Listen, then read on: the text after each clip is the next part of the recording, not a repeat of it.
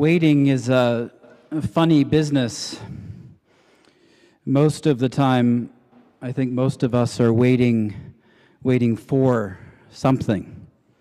For the red light to turn green, for the stock market to turn around, for our health to improve, for the pandemic to end, for people to treat us the way we ought to be treated. Waiting for. We imagine a state in the future where we have what we think we need and say to ourselves, then, then, then I will be happy. Waiting for, in this sense, is waiting with something definite in mind. It's motivated by a sense of incompleteness, scarcity, and, and lack. The mind doing what minds do thinks something out there will give us what we yearn for. And so we search prodigally in people, places, possessions, substances, relationships, power plays, earning praise, on and on. The strange thing about Advent waiting is that it is an entirely different species of waiting.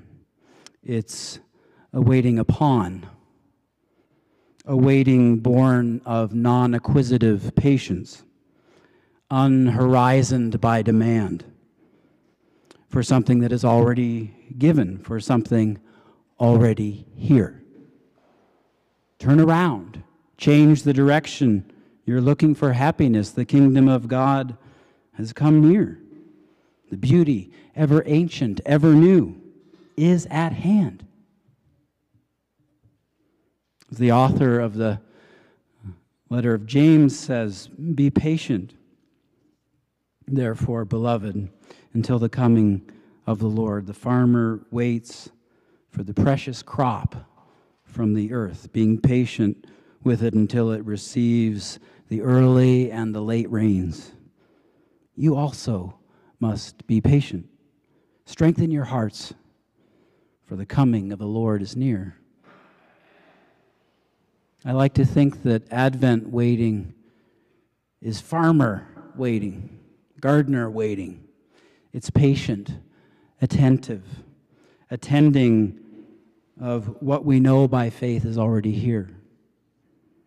Watered with early and late rains, perhaps guarded by a, a deer fence or a watchful scarecrow, we make space for He who is to come to be to live in and through us in the manger of the heart.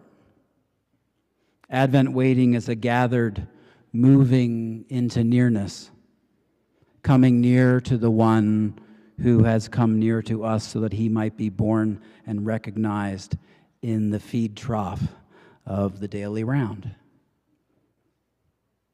Teresa of Avila reminds us that the vast majority of our problems in prayer and consequently in life come from the perceived sense of, of God's absence.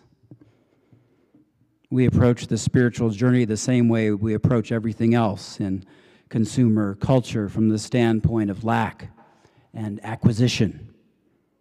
We think God's absent, but of course, God is never absent. The only thing that separates us from God in any situation is the thought that God is absent, that this isn't it. This red light, the gate of heaven. This toothache, the gate of heaven. This stranger plopped on the front steps, Christ Himself. Even John, the master ascetic of camel hair, locusts, and wild honey fame, isn't immune. He's seen, of course, the Spirit descending like a dove on Jesus and heard those words spoken from an opened heaven You are my Son, my beloved, in you I am well pleased. And yet, now he wonders whether he's made a final and fatal mistake. Locked away in prison with guillotine Salome sashaying in the wings John's got his doubts. Is God in this too? Can God be here with me? Blessed is the one who takes no offense at me. I was in prison, and you visited me. It's rather easy to experience God in the wilderness, honestly, away from the hurly burly of the busy city, surrounded by wind and sky and rock and sand, the raven's croak only deepening the silence. We return to ourselves, to, to simply being, and taste the trustworthy truth of quietness and rest as our salvation. When stories of God's absence fall away, or we see them for what they are simply stories. When stories of lack, that this isn't it, fall away, or we see them for what they are simply stories. When the grumbling stories of about how things should be fall away, or we see them for the grumbly stories that they are. When waiting for yields to simple waiting without goal or thought of lack or gain, what's left? What's left in that space? In this coming into nearness, with the one who has come near, what is there to say? What is there to do? No wonder Isaiah sings of crocus blossom joy and singing, sheer presence. I can't help but think of Li Po, the 8th century Tang Dynasty poet, who maybe says it best in a short little four line poem where he writes The birds have vanished down the sky. Now the last cloud drains away. We sit together, the mountain and me, until only the mountain remains. I look at God, and God looks at me until the at falls away. And there's just the single moving into coming near, the looking. Who's looking at who? Where does one begin and the other end? I remember asking my wife, Michelle, years ago, what was the most important things she learned in the spiritual life. You, you, if you're married to a priest, they sometimes take a poll, you know. And uh, her reply was interesting. She said, I'm not my thoughts. And I suspect now she'd say something of Jesus' love that's available to us when we're not identified with our thoughts about ourselves, our thoughts about others, the world, and, and God.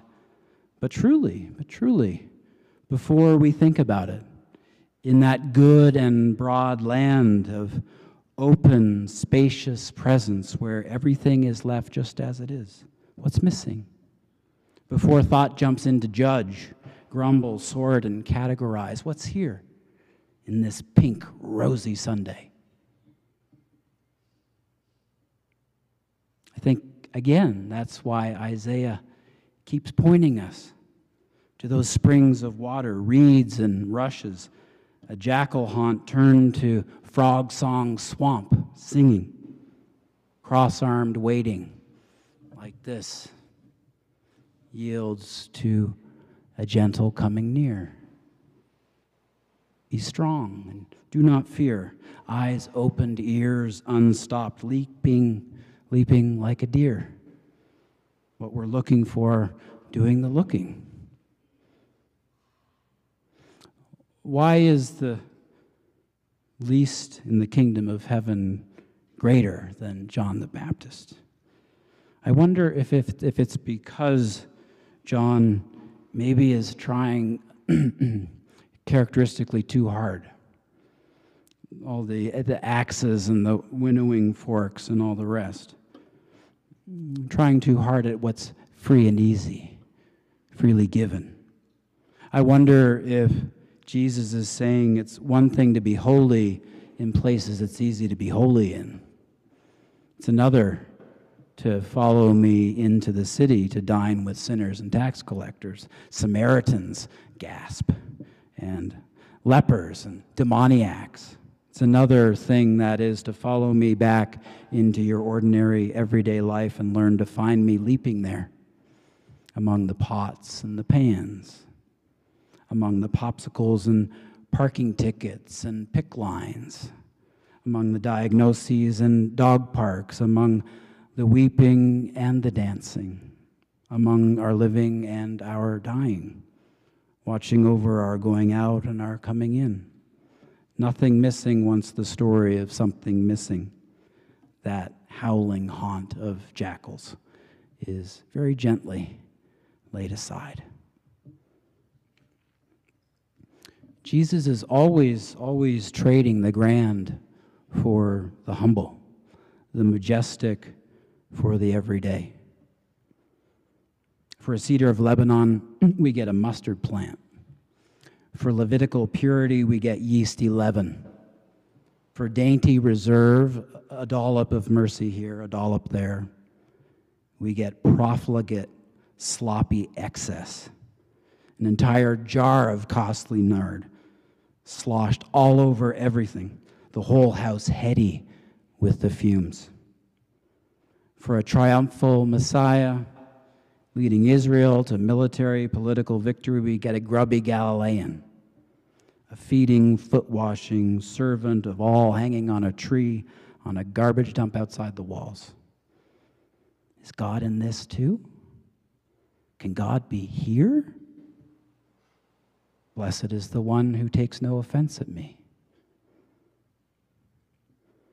This curious kind of king calls us into an embrace of our ordinary life as the place of grace. This curious kind of king calls us to draw near, to come close to our life just as it is, to drop our ideas and expectations, our need for the world to conform how, to how we think it should be, and look and see and wonder here. Our usual waiting for is uh, a someday that never comes. Our usual waiting for blinds us to the sacredness of just this the Sanctus teaspoon rapped three times on the mug's lip in the morning. Our usual waiting for keeps us flat footed and unresponsive in the liturgy of the here and the now. The man cutting boxes at the food bank stops to stretch and head tipped back catches a flappy wheel of pigeons startled by a bus. Like Statler and Waldorf, those balconied peanut gallery judges harumphing from the cheap seats in the Muppet Show. We jibe and we jab and judge and spectate our way to a place separate and apart from all the fun, all the fun, the play and joyful silliness of the miracle of this everything everywhere all at once. Wonder, Heidegger says, opens what is locked.